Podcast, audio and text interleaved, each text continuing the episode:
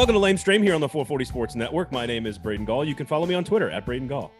My name is Steve Cavendish. You can follow me on Twitter at Scavendish. If you like the show, rate, review, subscribe, smash that subscribe button, and folks, tell 10 of your friends. Whoa. We want you to go out and tell 10 people about this podcast. I, I don't think I've seen 10 people face to face in a year.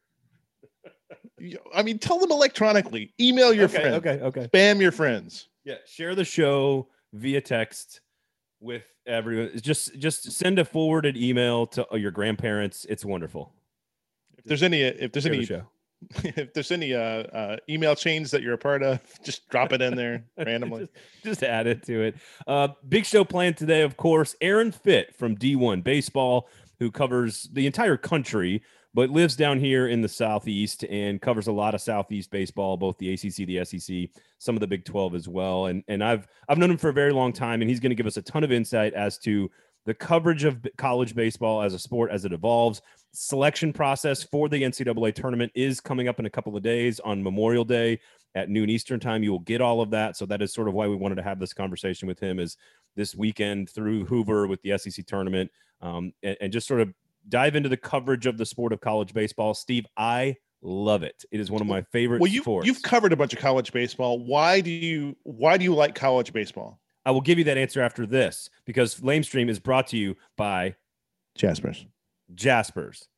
I like college baseball almost as much as I like Jaspers. I Wow. like, I like the parking lot. I like the menu. I like Love the bar- parking lot. I like the bartenders. I like the private room to watch games. I will. I love the patio. You and I have eaten on the patio before. I've watched a. I've, I've been involved in a watch party at Jasper's. I've taken my wife to Jasper's. You can do so much stuff at Jasper's. It's so much fun. It's a great place to go eat. There are a lot of also good places to eat in Omaha, Nebraska. If you lot, a lot of you like- steaks, if you like red meat, a lot of beef. So you ask, Steve, why do I like college baseball so much? I like being paid to go to Omaha to eat steak. How about that? no, I and, Aaron's going to talk a lot about this in the show today, but there there are two things about college baseball that I think separate them it from I, I don't know all the other sports that we talk about. And number one is just people, baseball people love to talk about baseball. I, I just it, whether you're talking about good things or bad things or average things or controversial things, it doesn't matter. Like people are all talking baseball because they have a common love of baseball, and there doesn't feel like everyone has their guard up all the time. And some of that's because the coaches know they need to grow the sport themselves. They have to be a part of the promotional and the marketing tools to grow the sport. But I just think people like talking baseball. like I just I, I don't know what it is about the sport. People just have no problem. Well, well, the guy can't throw over 89. I don't know if he can get these three guys out. And like in you know, in football, if we talked about a quarterback that way, it would be the the only thing we talked about on the message board, you know? I, have just never. I, I've never been a huge college baseball fan because I grew up watching major leagues, and then I've only come into it because of Vandy, uh, because these Vandy teams, particularly in the last decade, have been.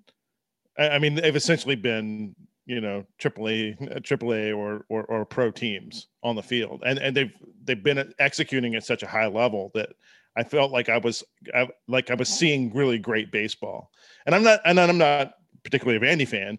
Uh, you know, I just grew up around here and, and have been and have been uh, exposed to it. it it feels like the love of the game supersedes all the other drama that comes with sports like whether it's a rivalry whether it's the media whether it's whatever i, I just think there's sort of like a like a a love of the game that sort of everyone has and that sort of shades everyone's approach to everything media coaches you know you know whatever.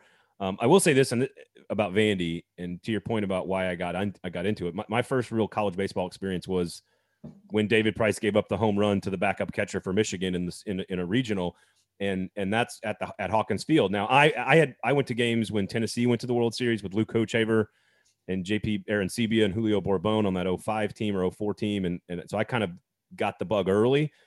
But think about Vanderbilt as a sport. Where what else in the world in in American sports can you watch the best thing in the country for free with free parking for like a ten dollar ticket?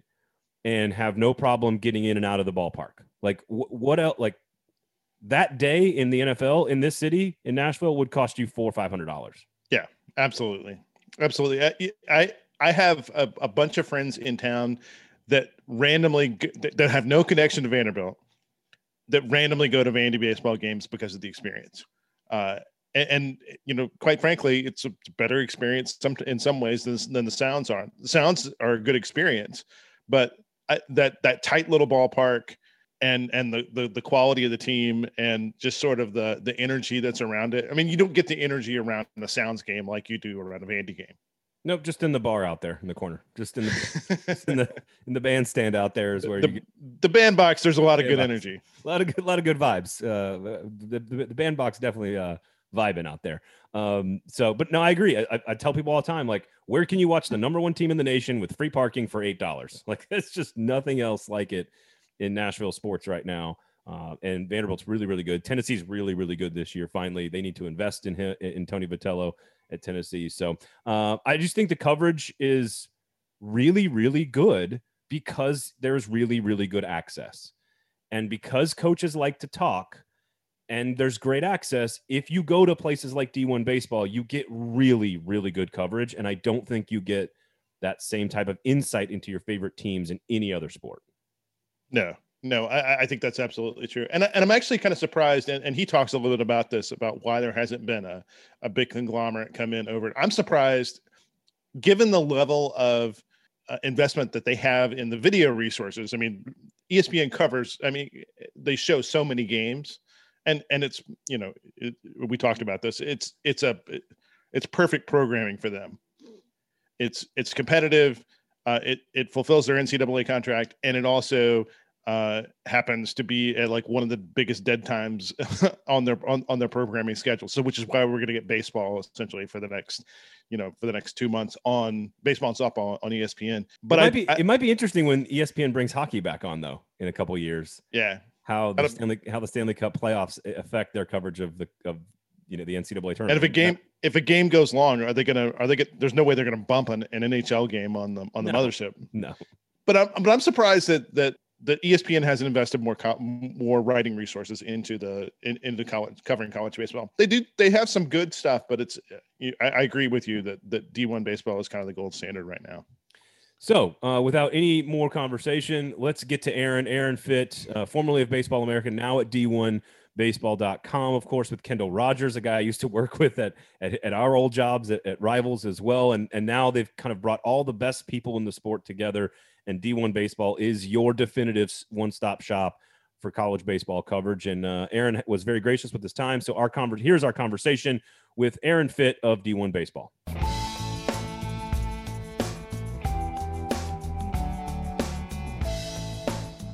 Aaron, thank you so much. We're going a little regional, a little national here on the show this week. We do appreciate your time. How are you, my man?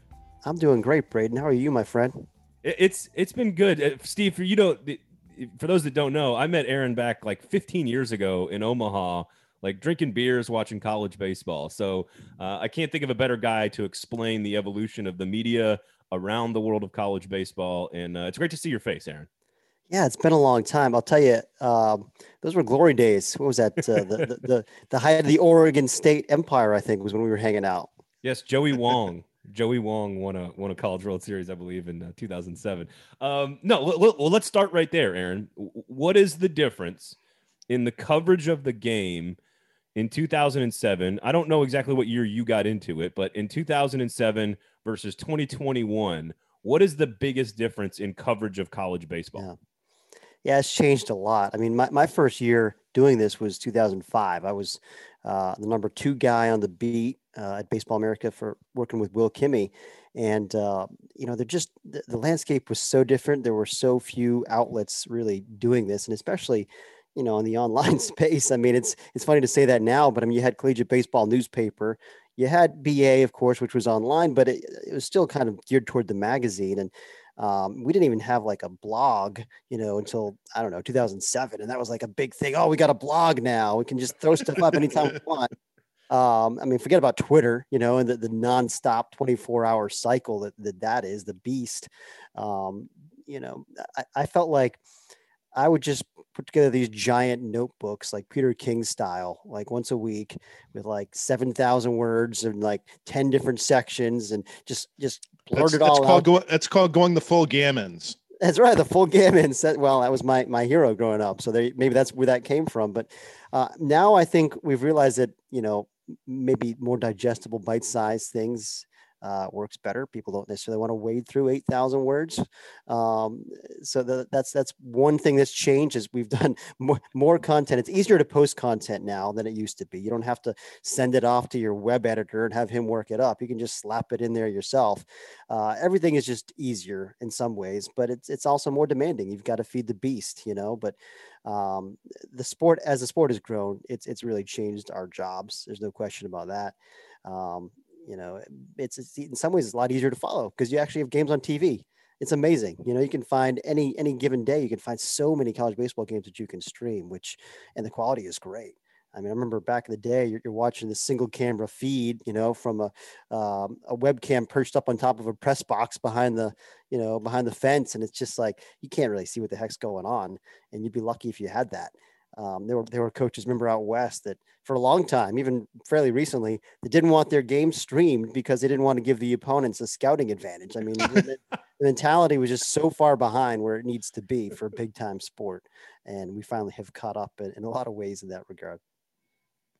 Well, I, I was going to say what makes baseball fascinating to me. First of all, I just was a fan of the game growing up, I, I, so I love the game, and I feel a little bit like a kid when I get to Omaha, and, and that's that's just sort of a baseball thing. I, I, don't know if that happens in other sports, but I, I will say this about the coverage of baseball early on and, and how it's evolved to today. I, I do think there was a far more collaborative nature to covering the sport at an early period of time. Whereas everyone in media, whether it's a local market like here in Nashville or nationally or whatever, everyone is viewed so such in such a hyper competitive way. I think that's starting to change a little bit where people are viewing collaboration versus com- competition. And I do feel like base covering college baseball in those early days, I sat in those press boxes in, in Omaha with like all the different competitors covering college baseball. And it seemed like everybody was working together to some degree. And I feel like that actually probably helped the sport grow more cohesively than maybe some coverage of other sports where it's so segmented and competitive. Yeah, I think that's a good point. I mean, I feel like we've had a very collegial group for a long time. And you know, it's it, it kind of goes to show you. Kendall Rogers and I, of course, were competitors for what 10, 10 plus years. I mean, um, you know, he was he was the main guy that I was competing with to, to, get news. And as, as you know, as anyone who follows Kendall, he's not an easy guy to compete with when it comes to, to breaking breaking scoop. Uh, that's his that's his his his real his niche. I mean, he nails it. And every time I get him, which wasn't that often, I it would be it would feel like a big win. But um, but you know, over the course of that that relationship um, of, of, competing against each other, we also got to know each other and became friends. And when it came time, you know, in 2014, 15 to start D1 baseball, I should say to overhaul D1 baseball, to turn it from just a scores website into a, a full college baseball site with news and everything. Um, you know, Kendall and I, we were excited to work together, you know, and along with Kyle Peterson, of course, who's the, the company president. And you, you bring in Eric Sorenson and Mark Etheridge and all these guys that had had national footprints for a long time. We bring in Shotgun Spratling, you know, all these guys had been at different publications and, and we brought them all together. And the reason that worked is because we all liked each other and we all respected each other. And, um, and like you said, there's kind of that, that aura of we're not, it's not cutthroat. You know, when you go to when you cover college baseball, I mean, yeah, you still compete with your competitors like like any business, but it's not like there's no bitterness to it. So that that gets us that gets us to what is D1 baseball and the what made you guys decide to do this and what do you what do you think D1 baseball is for for the for the average I mean for the for the college baseball fan? Well, you know, I think you have to give the backstory, which is the website before Kendall and I and Kyle ever got involved was already an indispensable resource for the college baseball fan. And that goes back to, I think about 2001 uh, was when the site started. Uh, Jeremy and Cynthia Mills started it up. Jeremy, of course, is a longtime ESPN researcher, and his wife Cynthia has been kind of the backbone for that scoreboard page for a very long time. But you know, for a long time, there was no place else you could find the scores. Um, and Jeremy and Cynthia would go in there and update that thing by hand every single day uh, during the season. And you know, I mean, just think about how much work that is. They had some shortcuts, but the thing wasn't automated until like last year. I mean, seriously, like there was no automation and and and it's it's insane to think about but like I, have I've long said that i think jeremy and cynthia are the two most important people in college baseball because they kept that scoreboard running. Everybody in in our sport used that scoreboard um, you know on the schedule pages and everything else. I mean you know it was just it was bare bones. It wasn't you know the, the prettiest looking site but it was functional. You had scores you had standings you had schedules. That's what that's just what you had there. Um, and uh, but we thought you know that everyone already uses the site um, and I think it was a conversation between Kyle and Kendall that actually started this thing. And, and Kyle, I mean, Kendall and I had talked before about maybe working together at one point, but, um, but you know, I think it was the SEC tournament. The two of them got to talking, like, man, you know, what if we we just bought this site and we we kind of tried to turn it into a one-stop shop for the college baseball fan. You got this resource that everybody already uses.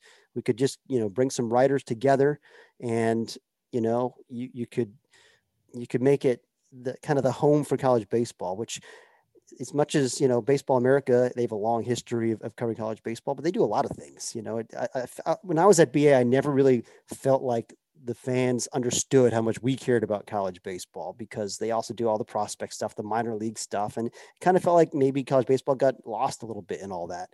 Um, at d1 baseball our readers know that this is it for us. I mean we've got you know 10 12 people who are passionate about this sport and this is this is the end for us. It's not a means to an end. I mean we do do prospect coverage also but uh, we want to bring our readers kind of a sense of uh, of home you know for if you love college baseball this is where you need to be. And and i think it's it's worked that way.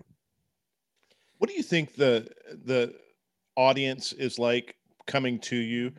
How much of these are people that are that are baseball fans first and then they they they they want to read about college or they're whether they're fans of a conference or fans of a specific team and they're looking for a wider sort of uh, sort of entree into the sport yeah it's a blend for sure i mean we definitely have our uh, our baseball junkies, our, our, prospect hounds, you know, those people, um, you're, really intense, like dynasty league players who are looking to find out the, the next kind of rising wave of talent. We have those people.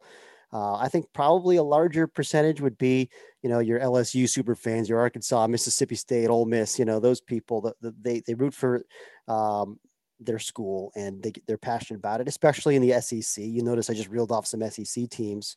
Um, I mean, the, the followings that those teams have, it's, it's incredible compared to everybody else. I mean, there's a few others out there, but I mean, really the SEC blows everybody away when it comes to followings. Um, so you have those people, and of course you have the the parents and um, the family members of of the players, and you have the uh, the scouts and the, the the industry insiders. We have plenty of those people as well. So that's kind of I think the the general mix for us. And and you know the thing that I love about this sport is um, it's not so big that you have to worry about you know frankly about some giant conglomerate coming in and eating you up and then and then laying everybody off in another two years. I mean, like we're not so, we're not so big, but we're big enough that we've got like I don't know. It just feels like the right size pond. I I love covering college baseball. I wouldn't want to do football or basketball or you know or, or, major league baseball i mean for me this is just the right niche i, I just i feel like we've kind of fallen into a, a perfect situation uh, where we've got just the right size following and it, our, our, subscription base continues to grow i mean the site's doing really well even despite the pandemic um, our, our, people are loyal and we, we owe them a whole lot you know it's uh, uh, very grateful to be in this situation.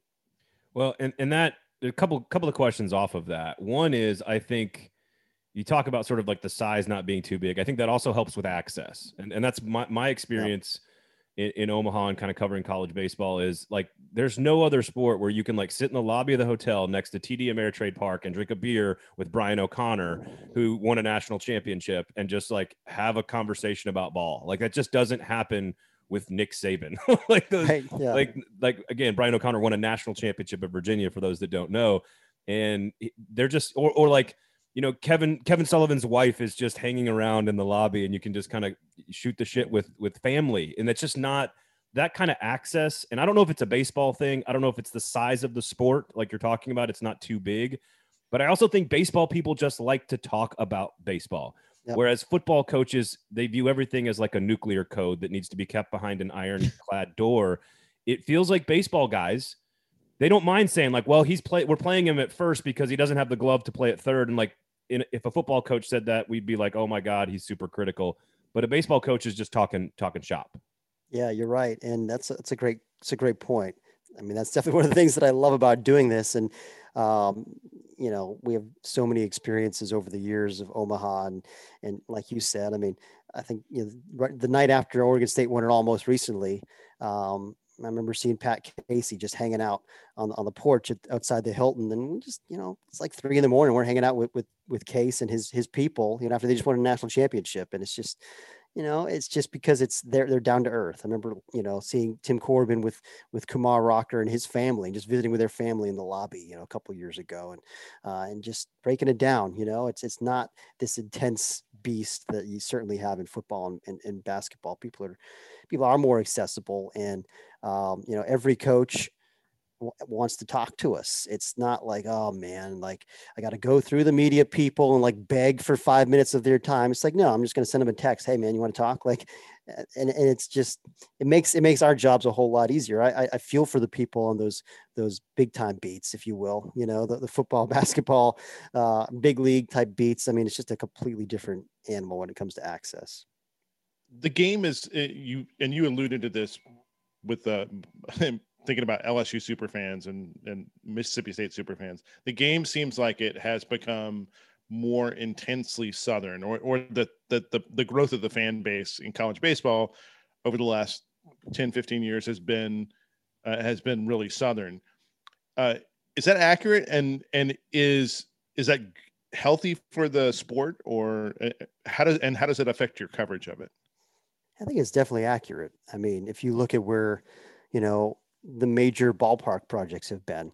Um, the 60, 70 million dollar ballparks. It's for the most part been the SEC and, and a little bit in the Big 12. We just see, saw this Oklahoma State Palace open up. Um, but you know, and, and the SEC, ACC, I guess, is they they they have some nice ballparks, but as you know, I mean, there've been some projects at Clemson and North Carolina, but um, a lot of those it just feels like they're falling a little bit behind. But um, there's no question the SEC is driving it. And it's not just ballparks, but I think that's kind of like a representation here of, of the overall popularity of the sport and the commitment of, of the school to the sport, right? Um, if you got 13,000 people going to your game, then you're going to invest more in it. And when you invest more in it, you're going to have more people want to go. It's kind of a, uh, you know, uh, uh, circular, but for whatever reason, we just can't get it to latch on in the West. And it's just a culture thing, you know, I mean, it's weird uh, because they've got great baseball and they've had great baseball in the West forever. I mean, that's to say great baseball history. I mean, yeah. especially like those Fullerton and Fresno State teams. You, well, like you schools, a, schools that don't do anything else, right? Yeah. Like, yeah, that, baseball is their thing. And and you know, if you look at the budget at Fullerton, it's it's sad. I mean, for that proud program, they don't have any money, and they're they're, you know, I don't know if that's a choice or just a reality um, with, with, the, the current you know situation with the states you know the Cal State system. But um, they can't they can't invest a whole lot, and you know and that's one of the programs that does draw some out there when they're good. But I mean it's relative, right? It's like oh this got they got twenty five hundred. That's a nice crowd for the West. But I mean, you know, I was just at Oxford this weekend. You got thirteen thousand or whatever. Just it's just different different feel. Um, but uh, but yeah, I mean, you talk about the history of the West. I mean, USC is still the, the, the program that has the most championships, and you look at Arizona, Arizona State, and it's amazing to me to think Arizona State, this proud program, haven't won it all since 1981, and haven't been to Omaha in a decade. Um, USC has been to one regional since they since they ran Mike Gillespie out of town, you know, which is just AD malpractice. Um, that was 2005, you know, when they were in a super, and then they didn't make a regional. Been the one regional since then. Um, so some of those proud programs have, have, have just declined. Now, you know, whether that's reversible, uh, I don't know. I mean, part of it is we need to get the damn Pac 12 network out of the picture. I mean, or whatever it is. Like, I can't watch Pac 12 games here. And, and, you know, I love college baseball. I would love to watch Pac 12 games. I'm up late, you know, and I can't get them. I mean, that's a joke. They need to fix that first of all, because the TV exposure is a big piece of this, and that's a big part of what's driven the the SEC. Well, that's that's dominance. commissioner malpractice right there. Yeah.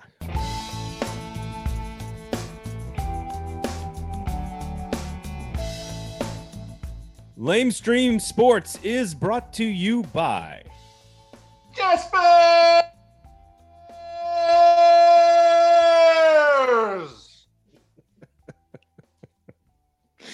Welcome. Oh God. Oh, you're welcome.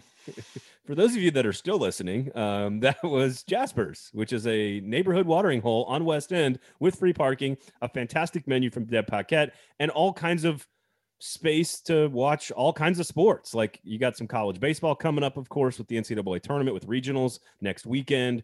Um, you still have the Stanley Cup playoffs going on. God bless you, Predators. Um, the NBA playoffs are going on. So there's lots of stuff. Nashville SC on the weekends, all kinds of great stuff to watch. And um, listen, if you don't want to go to a sports bar and eat shit food, go to Jasper's because they have solved the shit food problem that's at sports bars normally in your life. Jasper's, op- go to Jasper's, the opposite of shit food. Was that in the uh was that in the contract that you signed with Jaspers? Look, it's written right here on this piece of paper. I just read what's on the paper. Okay. Yeah. Come to Jaspers. You won't get shitty food. You will get to park for free. I, what else do you need to know I mean, about, about the product? I mean that's that's miles ahead of any place else. And and the happy hours are like I- know people. Say, here's the other thing. Here's another epidemic that that Jasper's is solving. Steve, I've, I've, there's a lot of them here that they're that they're really throwing their their their hat in the ring on. Here's another one. I can't stand the sports bar or the restaurant or the eatery that's like, oh yeah, we got a happy hour three to six p.m. a dollar off a beer. And it's like nine dollar beer that's now an eight dollar beer. You're not you're not doing me any favors with that shit. Okay, it's it's you're not doing me any favors. You know what Jasper's does? They take a $15 hamburger and an $8 beer. And like on Thursdays, you you can get that for $10. You're basically getting it half price. So if you're going to do a happy hour, do a happy hour. Jasper's solving the shitty happy hours of the world every single day with better deals than wherever the hell you're going to eat. I was in the I was in Jaspers recently with a with a friend who hadn't been to Jaspers before as we were sitting there and he was like, "Wow, this menu's this menu's great." And I said, "You know why? This is an evolution. this is the next evolution of the sports bar." And you know what? He got it. He got it immediately. He looked at that menu and he's like, "I would never find this at a, at, a, at my normal shitty sports bar." So Jasper, what are what are all? Let's, let's try to organize all the uh, the epidemics that that Jasper's is solving. Uh, People charging for parking, that's an epidemic in this country, and and Jasper's is solving that problem, right? Free parking lot, Shitty, bar- food at sports bars. shitty bar food. They've they've solved that one just already. They've already solved that one. Um, I, I really am pissed off about happy hours that don't really give you anything like that. That don't sell me on this crappy happy hour where like oh the food is you get a dollar off a fifteen dollar hot dog. Like that's not a happy hour. That's That just- is an insult to the term happy. it's a pat on the head. All right, and I don't like that from my my neighborhood watering hole. I want my neighborhood watering hole to give me a beer and a burger for half price. That sounds like a great deal. So Jasper's solving the happy hour problem that's sweeping the nation. Jaspers, we will never patronize you at happy hour. But you can patronize us, but we'll never be patronizing to you at Happy I was going to say, please patronize them. Go to their restaurant and be a patron. That's that's the idea. Go to Jasper's. We love it. It's great food. It's a great place to watch the game. Go to Jasper's.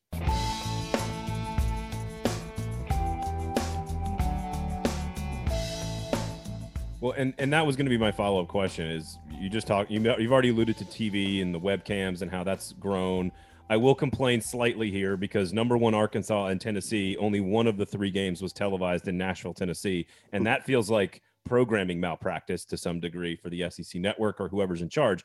But not only is the passion and the fan base and the dollars here for the SEC, but the television network with the SEC network is doing a better job. Is that is TV just the, the I mean, obviously outlets like D1 doing really good cohesive coverage is is a big part of the growth as well.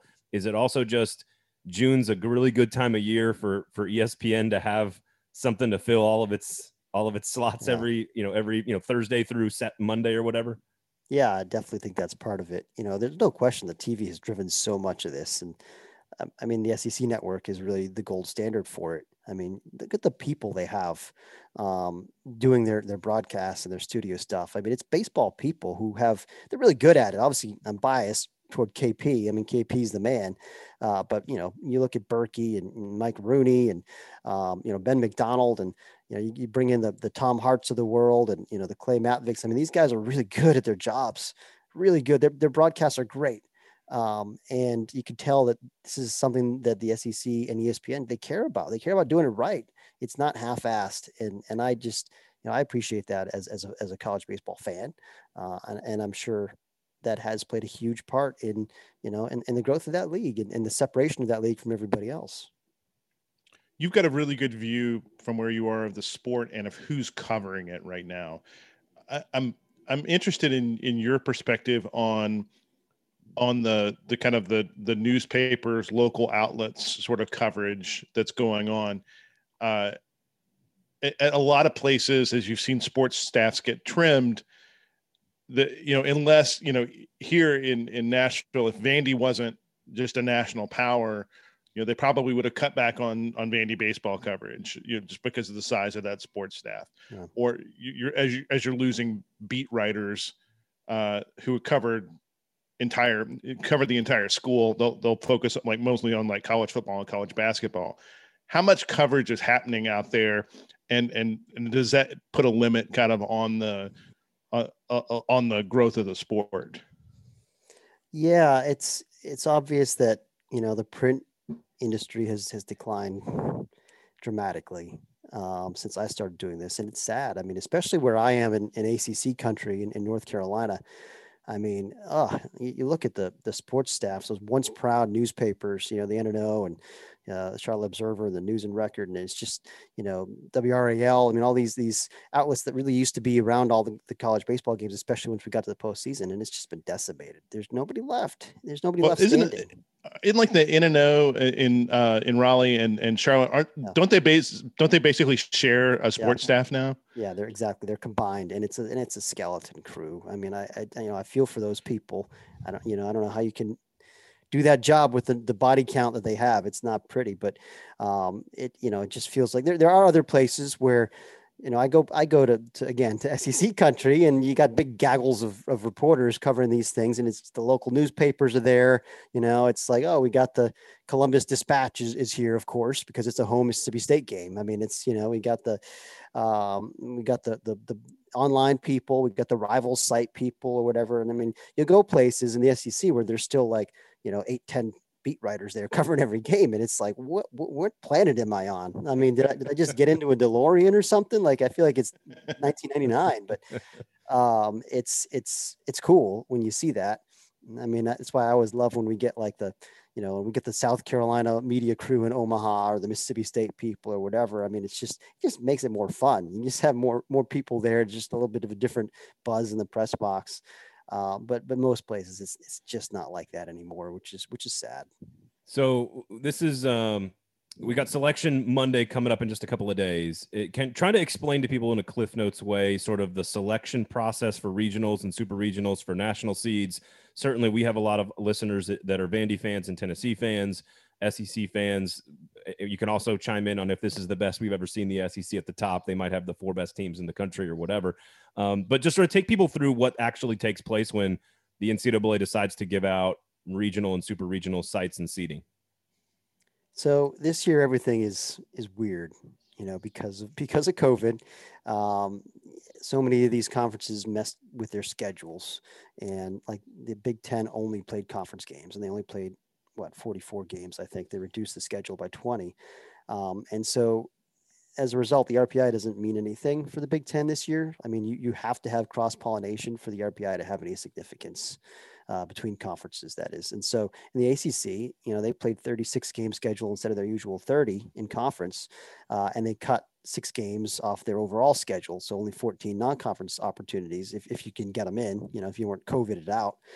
Um, and so again, like the RPI, it, it, it doesn't mean a whole lot in that league. Everybody kind of gets dragged back to closer to 500 because they're all just beating each other up and, and there's fewer opportunities outside the conference to distinguish yourselves. And so um, I'm really curious to see how the committee is going to handle these different things because other leagues like the SEC, the Big 12, the Pac 12 that played normal conference schedules. And, you know, maybe you can still use the RPI more for those. Although I think really the, the RPI rankings are kind of messed up, you know, across the board. Um, just because like if, if the teams in one league, if their rankings are off, then, you know, everybody else, it, it's all relative, right? I mean, it's all um, your record based on the top 100 well, if the teams in top 100 are messed up, then it kind of it throws everything off. Um, but uh, anyway, ultimately the committee's going to have to get together, and you know they've already they've already named 20 teams that that will be whittled down to 16 to host the, the regional sites. Um, they had to do that early, apparently, because they needed time to set up their COVID protocols or some nonsense, which I, I don't really think makes very much sense. I don't think you need three weeks, four weeks, whatever it was, to set up. I mean, these teams have been testing all year long. I mean, this was just stupid, but anyway, it is what it is. um, so, so you know, at the time when they when they named the 20 sites, uh, potential sites, I mean, it seemed like they were leaning on the RPI like they always do as kind of a crutch. And for instance, the ACC only had two out of those 20. And one of them was Pittsburgh, who then got swept the next weekend. And it's like, well, the ACC, are, are we looking at one host site out of the ACC? I mean, I don't think it's a great year for the ACC, but I think it's an okay year, and they definitely probably deserve more than one host. So uh, that's kind of the, the, the downside of, of announcing them so early. Um, is you don't have a chance for these teams to kind of surge late and grab a host spot. So that, that's that's one thing that's complicating it this year. But um, and we'll see how the committee handles it when they're building the full field 64, which of course will be released Memorial Day at noon Eastern. Um, you know, there's just there's just a lot of different things to figure out with with you know what about uh, like the the Metro Atlantic right? The MAC um, you had Fairfield go 33 and one. I mean that, that's incredible. I mean how do you how do you see a team like that? You're, you're only playing conference games. So you don't have any kind of non-conference schedule to compare it with um, are they are they a three seed? You know, are they a four? Are they a, are they a two? I don't know. I mean, uh, it's it, there's some weird seeding things this year too that are going to be really interesting to see.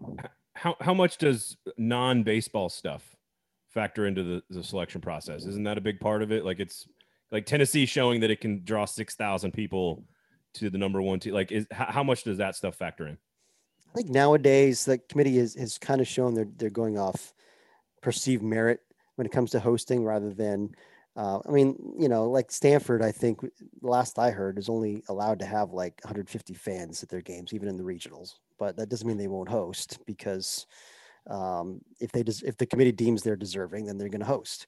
You know, so it's uh, it used to be that I think that they were trying so hard to just make a little bit of money on the tournament, but now that the tournament does it does fine, it's profitable, and so I don't think they're really worried about about maximizing who can bring in the most bodies. Um, that's that's. I do think they like some geographic diversity when they can, and they like they like having a new uh, new hosting site, and that's why a team like Gonzaga, for instance, or, or Pittsburgh. I mean, if those teams are are close, um, it could it could tilt their way especially since you know if you're like if you're Pittsburgh, you you kind of have proximity to the Midwest and the Northeast, you know, and so there's that that 400 mile radius that they do. If you're within 400 miles of, of a team, you can bus rather than fly, and and that's advantageous, especially maybe in a in a COVID year. Um, so that's something to look for. What's your biggest day of the year? Is it is it release day? I mean the the the field day, or is it is it something else? yeah, I would say that weekend, Memorial Day weekend, because you know the the that that last weekend of conference tournaments is always insane. I mean, it's just like I, I always tell people that's really my most sleepless night of, of or my most sleepless week of the year, right? Um, because you're you're staying up till two, three in the morning watching these West Coast games and stuff come in, and, and the late late Hoover action because they're always late. There's always rain delays. There's four games a day. You know, get, you got some 14 inning game that goes till three in the morning, and it's just like, uh, so you, you're trying to watch all that stuff and and write up you know, kind of an instant analysis on how the action that day has has shifted, you know, the overall picture because everything affects everything else. And plus, I'm uh, like I'm doing the Big 12 tournament this year, and it's you know I'm I'm covering four games a day for for some of those days, and it's like trying to write those games up. Uh, and so that week is just always insane, and then it kind of culminates on on Selection Monday, which um, is that's just maybe my favorite day in some ways. It's just exciting. It's Christmas morning, you know. All right, we'll let you go on on this. And do you enjoy the first weekend in Omaha better or the championship series in Omaha? Which which one of those two things do you like better? Definitely the first weekend. Um, and, and the championship, the crowning is fun. The you know the celebration stuff, and um, that's that's of course that's what you're you're in it for. But the first weekend is fun. You got all eight teams there, all eight fan bases there. Um, there's that sense of you know anticipation and, and excitement, and I, I, I love the first weekend. It's just it feels more like a giant party. This the the, the last kind of the championship series feels kind of like we're slogging to the end, and then it, I don't know. I mean, it just it's it's always a little sad when it's over too. I, mean, I don't know. As, as, much as I enjoy like making the immediate transition to summer ball, um, it's not the same. You know, it's I, I, like that first weekend a lot. You can only eat so much perfect, perfectly cut filet. um, right. Eh, all right. So how many teams? How many SEC teams are in that eight? Uh, and the the eight national seeds or the eight for Omaha? In, in, in Omaha or the national seeds, either one. I mean, it might be four for both. It, it, wouldn't shock me if it's more than that. I mean, the SEC is so far when it comes to pitching, they've got so many more arms than everybody else this year. It really stands out. It's Aaron, who's who's. Let me ask this one quick thing. Who's the non-SEC team that you're uh, that you're really watching to to that like saying they could be a, a championship contender? I think I think Texas with its with its pitching. Um, you know, that's one thing again that that I just think there's not a lot of this year, especially starting pitching. And so, and, and I always feel like that that program is built, you know, to play in a ballpark that plays very similar to TD Ameritrade. So um, I would say keep an eye on Texas. I mean, I definitely think you know TCU, older team, they're they're in the mix for me. Um, Arizona's had a great year. I wonder how their style will translate, you know, to that ballpark. And um, you know, and, and then there's some like Oregon and Stanford type teams out there out west that I just haven't had a chance to see because I wasn't flying for most of the spring and the games aren't on stupid TV. So like I, I, don't have as good a feel for those teams, but you know, the pitching and defense plays and those teams are built yeah. that way. Yeah. Yeah, it's even with the West Coast. That's why Arizona, Fresno State, UCLA have won national championships in, yeah. in recent memory. Aaron, D1 Baseball, use the website. It's been a recommendation on this show before. So make sure you're all over D1Baseball.com from here on out. You got the podcast, the rankings, the scoreboard, you got everything. So thank you so much for giving us a few minutes of your time today. We do appreciate it, bud. Hey, guys, really enjoyed the conversation. Thanks, Aaron. Enjoy, man. It should, this will be out next Friday.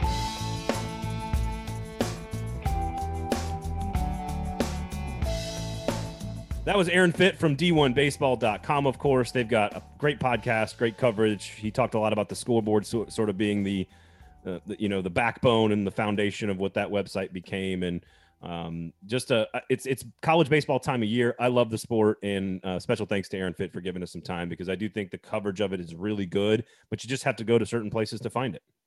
I absolutely cannot believe that the, that the scoreboard was not automated until last year.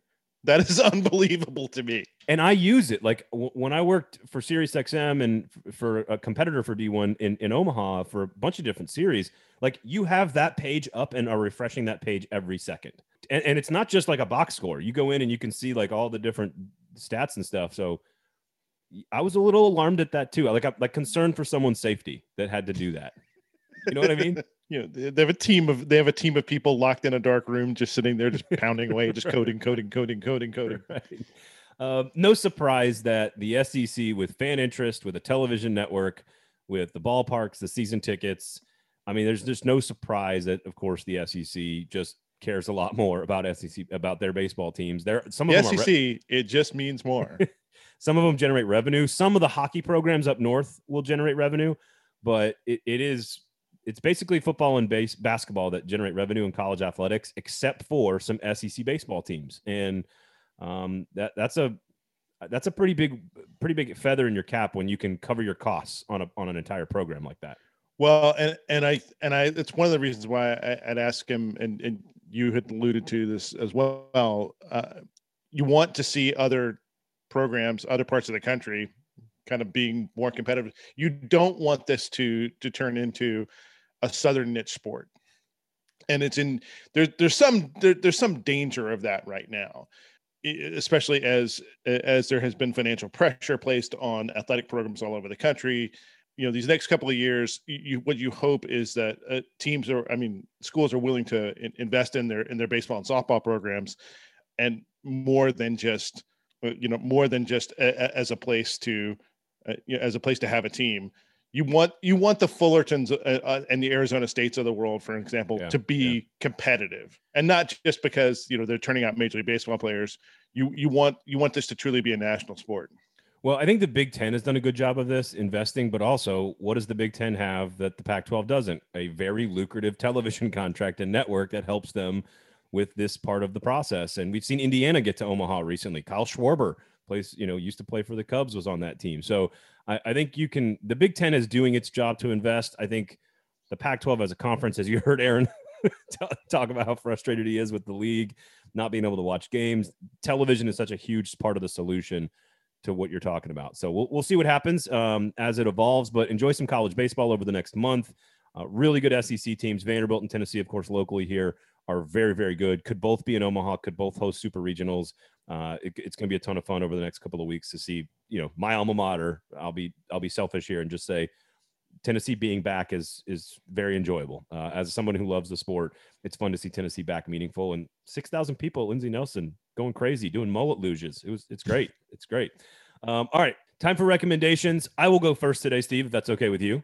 Because um, I'm going to sort of recommend this is a, a strange recommendation, uh, but I think it's an important one for everybody. I recommend, and my wife did this for me and for like herself and for her friends, like all without telling me. She bought a two day pass to the Pilgrimage Festival. I've never been. Um, it's obviously here in Nashville. I will go to it because she decided to buy tickets. I am going to the Railbird Festival in Lexington, Kentucky, which has like Jason Isbell and Band of Horses and um, My Morning Jacket and uh, you know, Leon Bridges, a lot of great acts. And doing a whiskey bourbon tour on a Friday night, watching some music on a Saturday night at a festival. Here's my recommendation, Steve go outside to a large gathering of music and watch music this summer. That's my recommendation to people. I'm doing it twice with some friends, once with the wife. Please go watch some music, go to an outdoor festival, go buy, buy some tickets to some local acts or whatever. Go enjoy the outdoors with live music and no screens. Okay? That's my recommendation. And if you're going to go to pilgrimage, make sure you have some rain gear, perhaps. They've had some bad track records. Historically, it yeah, is yeah. uh it's 50-50, folks. Look, the wife didn't ask me. It just showed up on the credit card statement. And I said, What are we doing? I'm already going to Rail Railbird Fest in in in Lexington. I don't need another festival. She said, No, we're going. I said, Okay, all right. Awesome. Is she going to Railbird or just you? No, no, just dudes. Just dudes. Bourbon Trail and and my morning jacket and and, and Black Pumas, I think, are playing. Can't wait. Can't wait. Awesome my recommendation is actually about a team that I really hate, but there are two things. Uh, there are two things. If you like soccer at all, uh, you will absolutely love this. So, I hate Leeds United. Uh, I think their fan bases in general one of the worst racist fan bases in all of uh, in all of English soccer, and uh, history has borne me out on that. So don't at me.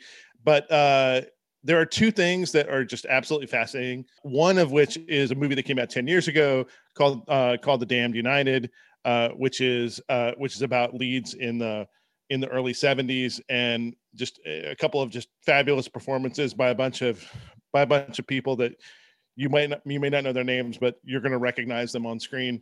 It's just a it's just a great sports movie. Highly recommend it. But the other is, and I and I stumbled across clips of this because uh, I hadn't really I hadn't really paid attention to them rolling out the series last year. But it's called Take Us Home, uh, Leeds United, and it's uh, it's an Amazon series, and it, it, it's sort of an inside the locker room, inside the season kind of kind of thing, and it's absolutely fascinating. And part of the reason why is because their coach right now is a guy named Marco Bielsa, who is one of the geniuses of world soccer, uh, and is just just kind of this madman uh, tactician, just amazing coach. He's one of the most compelling personalities that you'll find. And I, I blitzed through kind of both seasons of this. Again, hating the team, but just absolutely engrossed by Bielsa and kind of the run that they were on. And uh, if you don't know the story, they were they were at the top flight of of English soccer 20 years ago, and then uh, fell back like two. Where they were relegated twice. Uh, and almost in danger of being relegated again, fought their way back into the Premier League and are just uh, they're, they're you know they're good again, and and Bielsa is a big part of it and it's just it's really really compelling uh, television. If you like stuff like Hard Knocks, if you like you know stuff like, like you know behind in, the inside F, the, season, the F one the F one documentary, the F one documentary, yeah. then then you're gonna love this. Uh, it, it's just it's just really great. Can can you make a list of all of your soccer recommendations for the people out there? Like you had the Maradona documentary, you you and Steve Gorman on one episode were talking about like a coach from the Netherlands in the 70s. Like you guys need to for those of us who are the uninitiated into the soccer world as deeply as you are, I, I feel like you need to make us a list of all the great things that we need to watch and consume, including season 2 of Ted Lasso coming soon, which is a great moment for us to celebrate because uh, I mean oh, yeah. we we may need to do we may need to just do like recaps of Ted Lasso. Just do entire podcasts about just entire podcast of Ted Lasso. Episode three. um so you you you like you like soccer the way I like college baseball probably. yeah, I, I, I mean, I, I, the, and and again the the you can tell the money that's been put into it. This is not some hey we sent a camera crew out to hang right, out at practice. Right. This is a you get guys in training room. There was a, there was a pretty famous incident last year where um, where they were playing Aston Villa. They scored a goal when an Aston Villa player was injured, which is kind of kind of a, a, a, bad thing to do. Yeah. And Bielsa is screaming at his team from the sidelines and makes them let Villa go score a goal. And so it's Ooh. so it, it, but anyway, it, it's it's just it's really compelling television.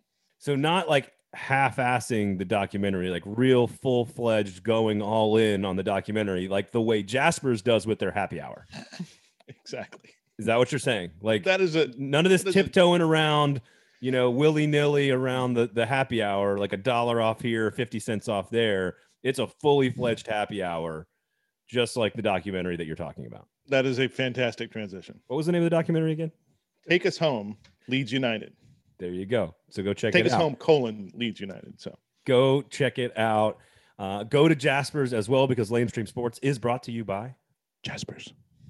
Special thanks to Aaron Fitt for hanging out with us today. Enjoy your Memorial Day weekend, by the way, everybody. The selection show is on Memorial Day, noon Eastern time. So check all the great college baseball news out. Find out where Tennessee and Vandy and all these SEC teams are going. In the meantime, go to Jasper's. Great happy hour, great food, great menu. And where do you put your car? In the free parking lot.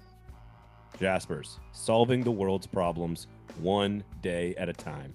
Braden, where can people find you on the socials? At Braden Gall on Twitter, at 440 Sports on Twitter, and Facebook at 440 Media on Instagram. My name is Steve Cavendish. You can find me on Twitter at Scavendish. If you like us, rate, review, subscribe. Thanks for listening. This has been Lamestream Sports on the 440 Sports Network. Pretty good. Pretty good. Almost got it.